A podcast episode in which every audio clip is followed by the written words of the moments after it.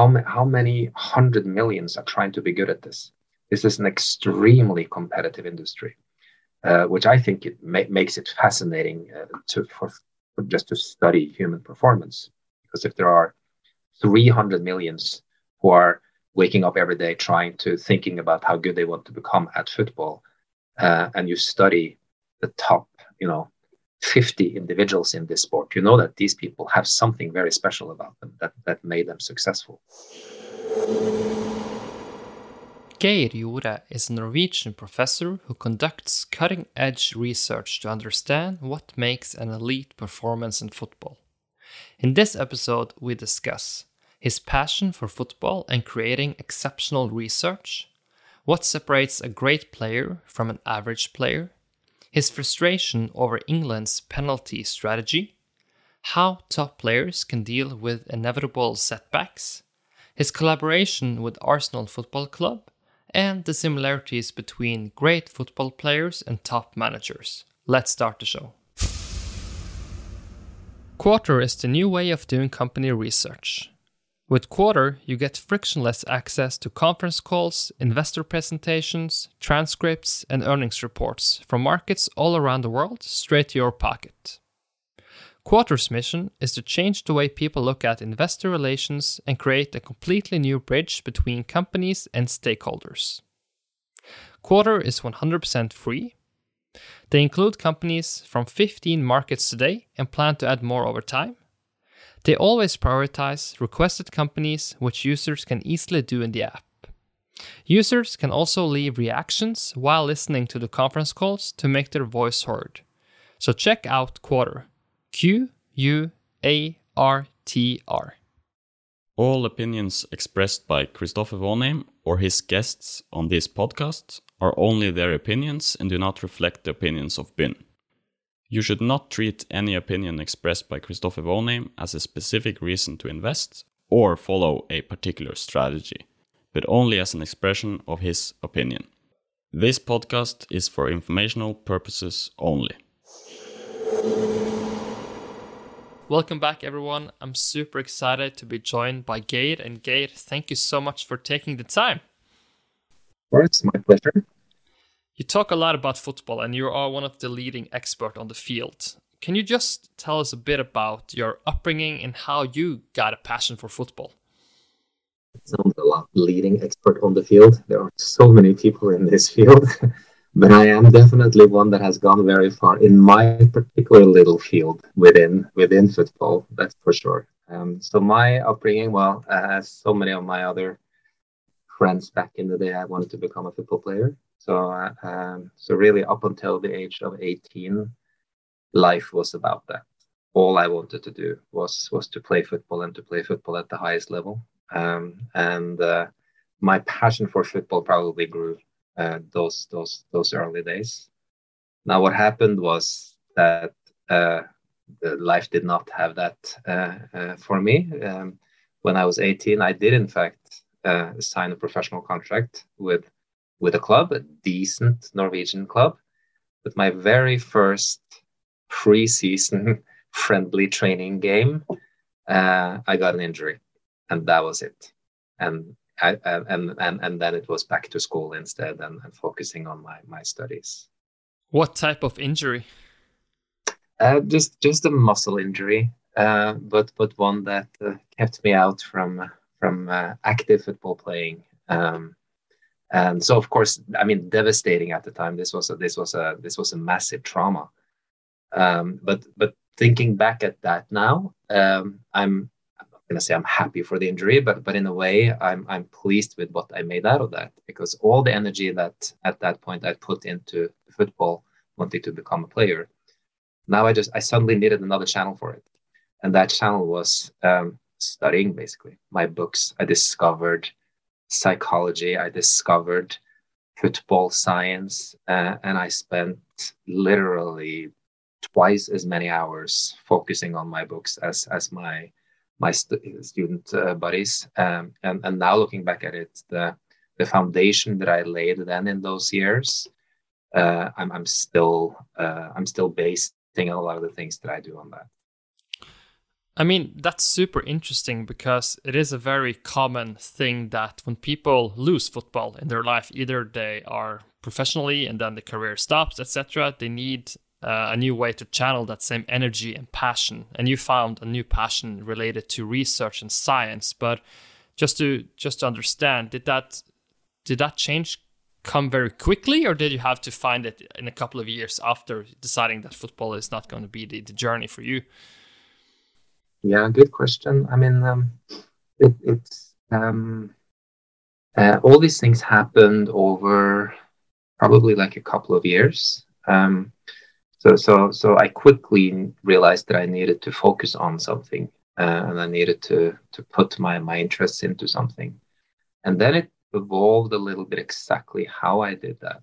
So I had I had three four years when I basically when I did my bachelor's degree and all those things where I, I, I slowly kind of emerged that I wanted to do football, sport, psychology, something in that intersection. But exactly what I struggled with a little bit. So, for example, I, I mean, I, I was crazy back in that day because I, I, took on so much, which which always probably has been the case with me. Um, and I was eating over much more than I could could chew. Um, so there was one point when I was done with my bachelor that I I couldn't decide what topic that I wanted to write my master's uh, thesis on. So I had two topics. It was one relating more into football, perception, vision, awareness, these types of things, and the other one was more into the philosophical area, still philosophy of sport, but more related to consulting, counseling players, and so forth. I couldn't decide so basically, I ended up going to the to the rector at my school and I asked, "Is it possible to write two? Can I just do two master theses in parallel?" And what's funny is that he said, um, hmm, "No one has done that before. Sounds great, but you need to talk to the CEO of the university first because this is so special." So I went to him and he said, "Hmm, no one has done this before. Impossible. You cannot do that." So basically that was a no and i had to choose um, so, so so questions like that i had at the time and it, uh, but after like when, when i ended up on, on doing that then then I, I got more clear about what i wanted to do just just a quick and I guess simple question to answer, but I just want to to highlight it the importance of going abroad and learning from the best places in the world. I mean, we have a Danish guy famous for that, Rasmus Ankersen, who wrote the Gold Mine Effect. Like if you were researching skiing, it would be natural to stay in Norway and just be in Norway. But I mean, football, you sort of have to go out and explore what are the best guys doing at all times. Can you just highlight that importance of going abroad and, and yeah, doing it the, the proper way? Yeah, yeah, no, that's that's a very good point. Um, yeah, if you, if you stay in Norway studying football, you're you're going to be really, really knowledgeable about the second best what they are doing. Uh, so football is obviously so global, and there's so many big communities outside that you need to. So so for me, the, the international focus of what I've done has been um, very present from, from early years. So, so it started with um, basically I started going to conferences. So, so conferences in my field, sports psychology conferences. I started presenting at these conferences. I didn't really have that much substantial to present, but I wanted to just be very active uh, at, at doing that. So, so very early I, I did that. Uh, then, of course, I moved abroad. So I spent uh, in total, I spent three years in the Netherlands, um, uh, working also closely with uh, football communities, national teams, and so forth uh, there.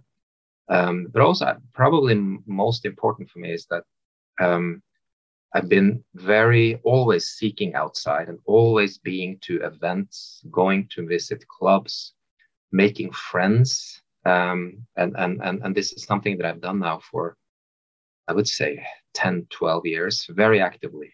Um, and again, um, uh, punching a little bit uh, above my, my own weight, uh, trying to be a part of uh, groups and communities where probably I don't belong, um, and, and, and being a little bit, um, as we sometimes would say, un Norwegian, um, just uh, throw away re- respect, or not respect, but throwing away the the the over respect that you sometimes have for big names and big clubs and and so forth and just just try to just put yourself in there which has been you know incredibly difficult because because i'm like a lot of norwegians very you know shy and cautious um and and and, it, and it's not something that that that comes natural to me but it's just so incredibly important and once you've gotten past some of these hurdles, it, it gets easier. And once you've gotten into some of these clubs, it gets easier the next time. Once you start to make some friends and you form really good, you know, enduring connections, then these things are are, are just very different. That's super interesting. I want to talk a bit about your research, but before we dive into the perception and scanning, I would just love to to highlight you have a principle that you say that you love to look where no one else is looking and I just wanted you to expand a bit on that principle, and then we can use that as a segue over to scanning and perception. Yeah, um, you call it a principle. Yeah, it's it it is somewhat of that. Um, I'm, I, I mean, I I I I got I get bored about pursuing those questions that everyone else pursues. So so so with my professional life, it's always been like that. If if everyone goes to the left, you know, I'm I get curious about what's to the right. Um, um, so so with football, it's like that. With with sports psychology, it's like that. Like I'm, I can't just do what everyone else is doing. So I, so I feel so. It's, so there's something in that kind of defying the crowd that that uh, motivates me, inspires me. Um, so so with my work, it's been a lot like that. That um, when there's a certain paradigm in my field that you know uh, uh, at, at some point at my university everyone was doing motivation research so of course there's no way that i'm going to do motivation research. Everyone is doing questionnaire research. Obviously i'm not going to do questionnaire research. Everyone is doing this type of this this is like the standard approach to to doing for example sports psychology consulting. So i'm going to do that a bit bit differently.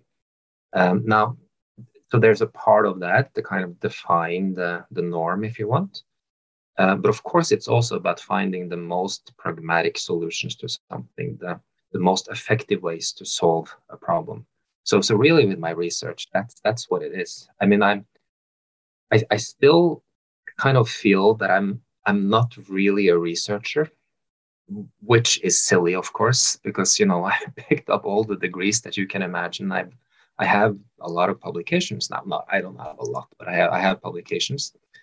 Uh, but I, I feel like I'm a practitioner that that pursues practical questions, but to to get good answers to these questions and to be able to give good advice, I need to actually get some real answers. And to get those real answers, you you know you do research. So all my research has really been driven by practical questions that I need answers to, uh, and and then um, yeah, then then a lot of knowledge is also accumulated.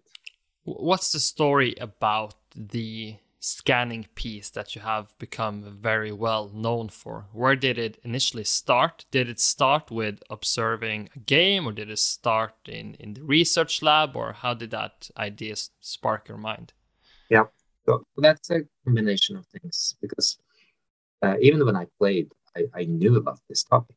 Um, and and it's, it's not it's not a brand new topic either. It's something that coaches know about. It's I mean in, in the old uh, coach education books in Norway, there's there's something uh, about the what they call in Norwegian the hovmesterblikk, which I guess would be like the the head waiter vision, the head waiter at a restaurant who has complete overview of what's going on at every single table when there comes new guests in, you know, who needs what at what time and so forth. So, so even as a player, I knew about this. But this was something that belonged kind of in the coaching world. When I got into psychology, sports psychology, you know, there was nothing about this. Um, again, it was very theory driven. It was very questionnaire driven, and you can't really test these things with a questionnaire.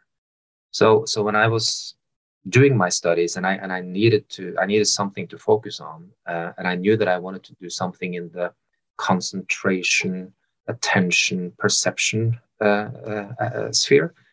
Um, then I combined these two and basically started looking at what players on on the field are doing in games.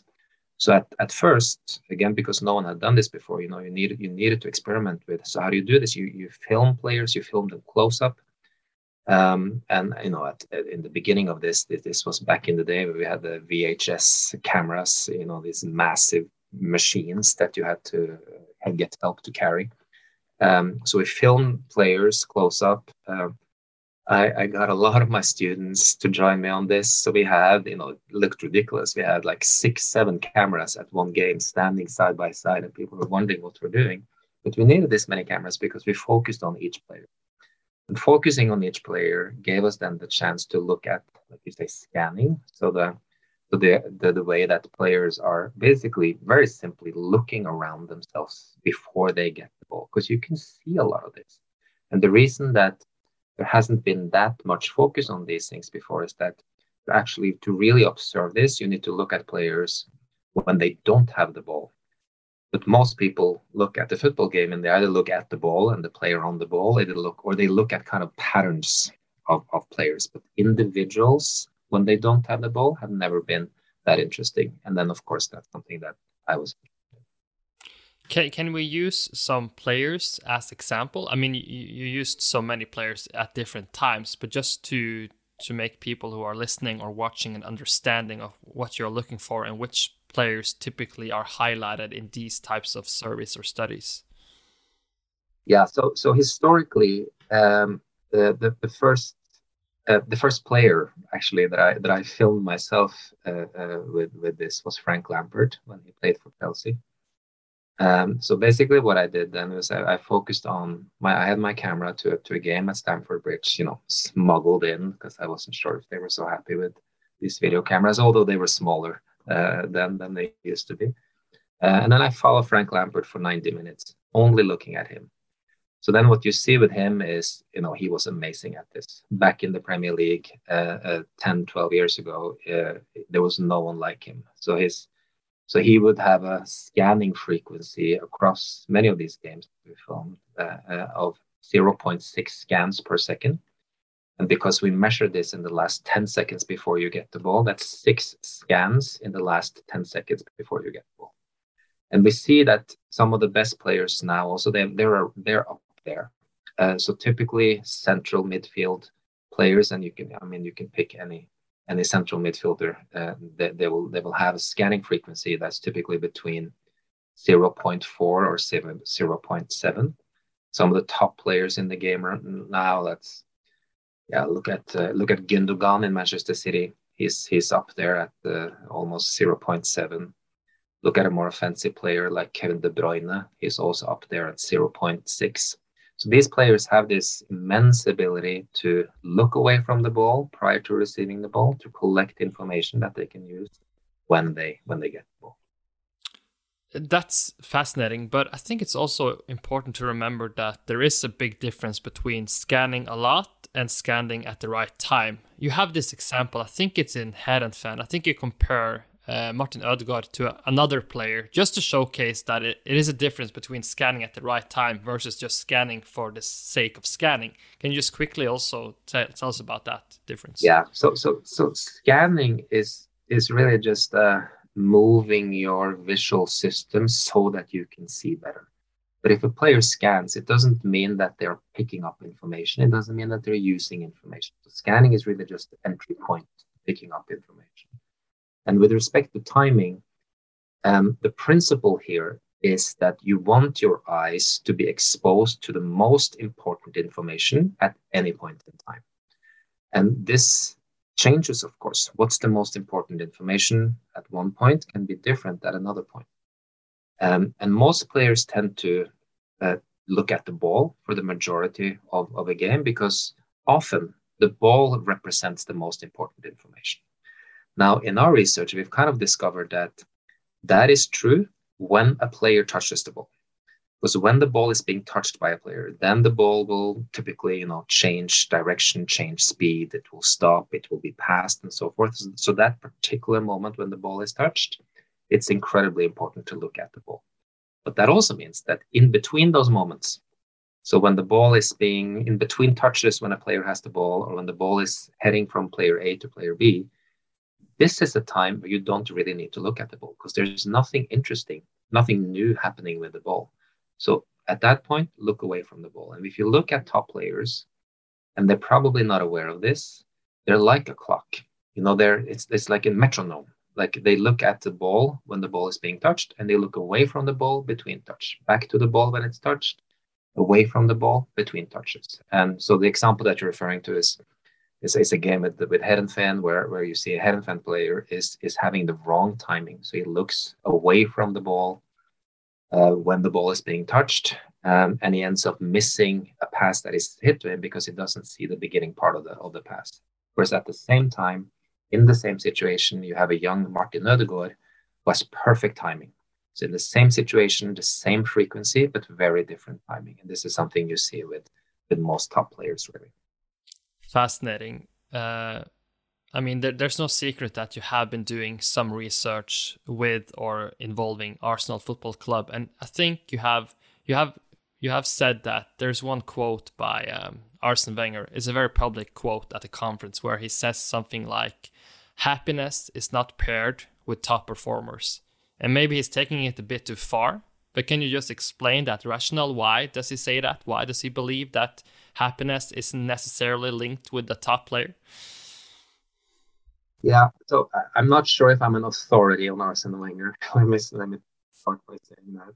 Um, but with that said, uh, uh, uh, there was certainly a collaboration uh, a few years ago at, at, at Arsenal Football Club, um, and and and also I'm I am fascinated with with the man, his philosophy, uh, what he has achieved, uh, and and so forth. Um, and I've also seen some of those quotes. Um, where where he's he's saying that you know the the comfort zone is the biggest enemy of of, of performance in in top sport and top athletes um, are dissatisfied individuals. They're not happy in, individuals.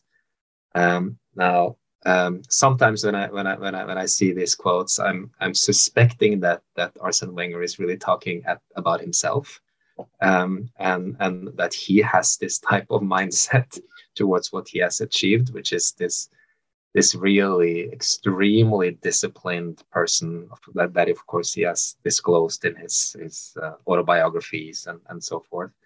Um, that just goes to, to this really painstaking lengths to to to do the right things to get the work done and, and make his his teams win um, so, I, so I think there's uh, there's something to that but I've also seen seen him talk about uh, in, in other interviews where that that that you have a certain personality that is in this direction.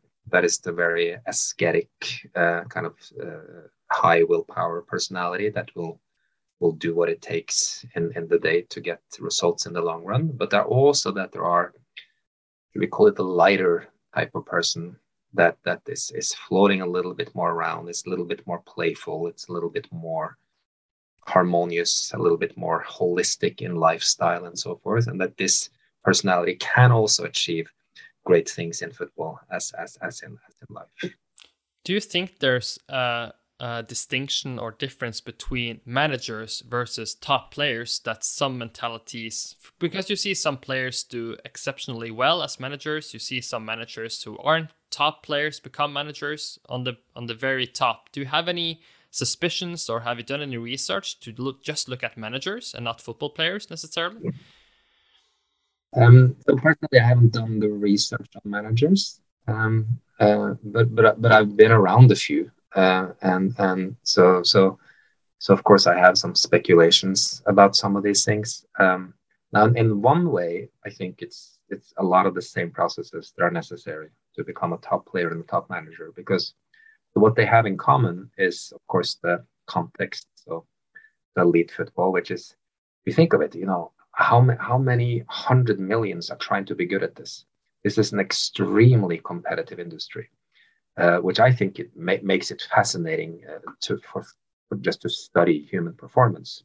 Because if there are 300 millions who are waking up every day trying to thinking about how good they want to become at football, uh, and you study the top, you know, 50 individuals in this sport, you know that these people have something very special about them that, that made them successful. So, and players, did this, and managers also did this. They they all, at least you know, players and managers at the highest level, they were all able to to to get this far uh, with a combination of skills, uh, mentality, uh, routine, structure, and so forth and so forth. So, so I think that uh, just as a study of human performance, I think both are, are incredibly interesting. Now, what managers also need to do is obviously managing. So they're managing people, um, they're leaders in a different way. Um, the, uh, and that, of course, requires a, a whole different skill set. And one thing that I've really been struck by over and over again um, when I've had the fortune to meet some of these, you know, global superstar managers is that they're just incredibly good with people. They're just so amazing in their ability to communicate, to form relationships. Uh, I mean, um, at least you know the ones that I've met. So many of them make make make you feel like you are you know an incredibly important person for them when you just literally just met them and you spend five minutes in their presence. Um, and and this ability, I think, is something that um, they are able to uh, convert into successful teams and successful performances with their teams. Perfect ending. Geir, thank you so much for taking the time to join. Over the last years, we have tried to give our community the best possible content on business, investing, and entrepreneurship. If you have enjoyed this free content over time and find it valuable, it would be amazing if you want to support us by making a small donation in our Patreon. Just click the link in the description to have a look.